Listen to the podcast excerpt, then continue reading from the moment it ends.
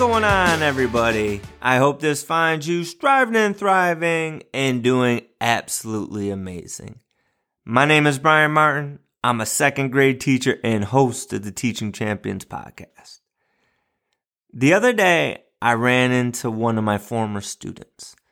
And this young champion was telling me how he was going to be trying out for this traveling sports team.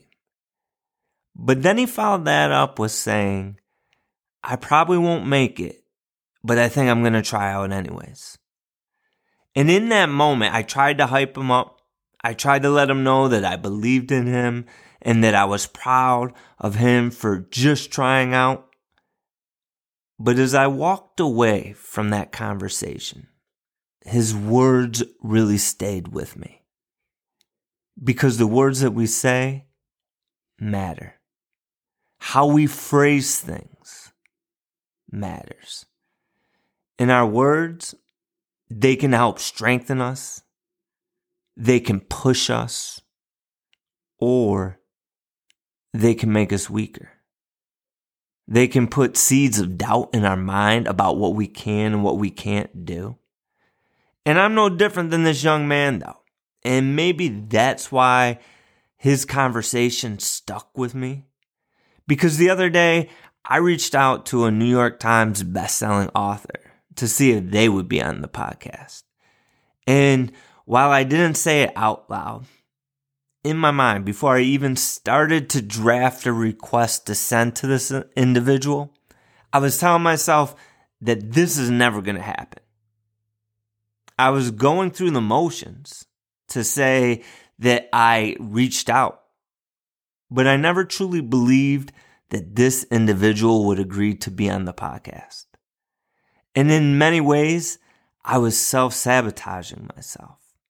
And looking back on it, I feel frustration with myself because I know that if I believed that this was a possibility, if I believed that I would be able to connect with this person, then I'm willing to bet that I would have phrased the wording in that request a little different. I would have approached this situation a little different. You see, belief's a powerful thing. It affects how we show up for something. It affects our effort, our grit, our resilience. It affects the angles at which we look at a problem and the solutions that we seek for our problems. So the next time that you go after something and you look to achieve something great, pay attention to the words and the thoughts that you have about it. Are you building yourself up with your words? Or are you watering the seeds of doubt? Are you reminding yourself of obstacles you've overcome, progress you've made, and all the wins that you've had in the past? Or are you focusing on shortcomings and deficits? Let go of the words and thoughts that make you weaker. Build upon those empowering thoughts. Because just as Henry Ford said, whether you think you can or you think you can't, you're right.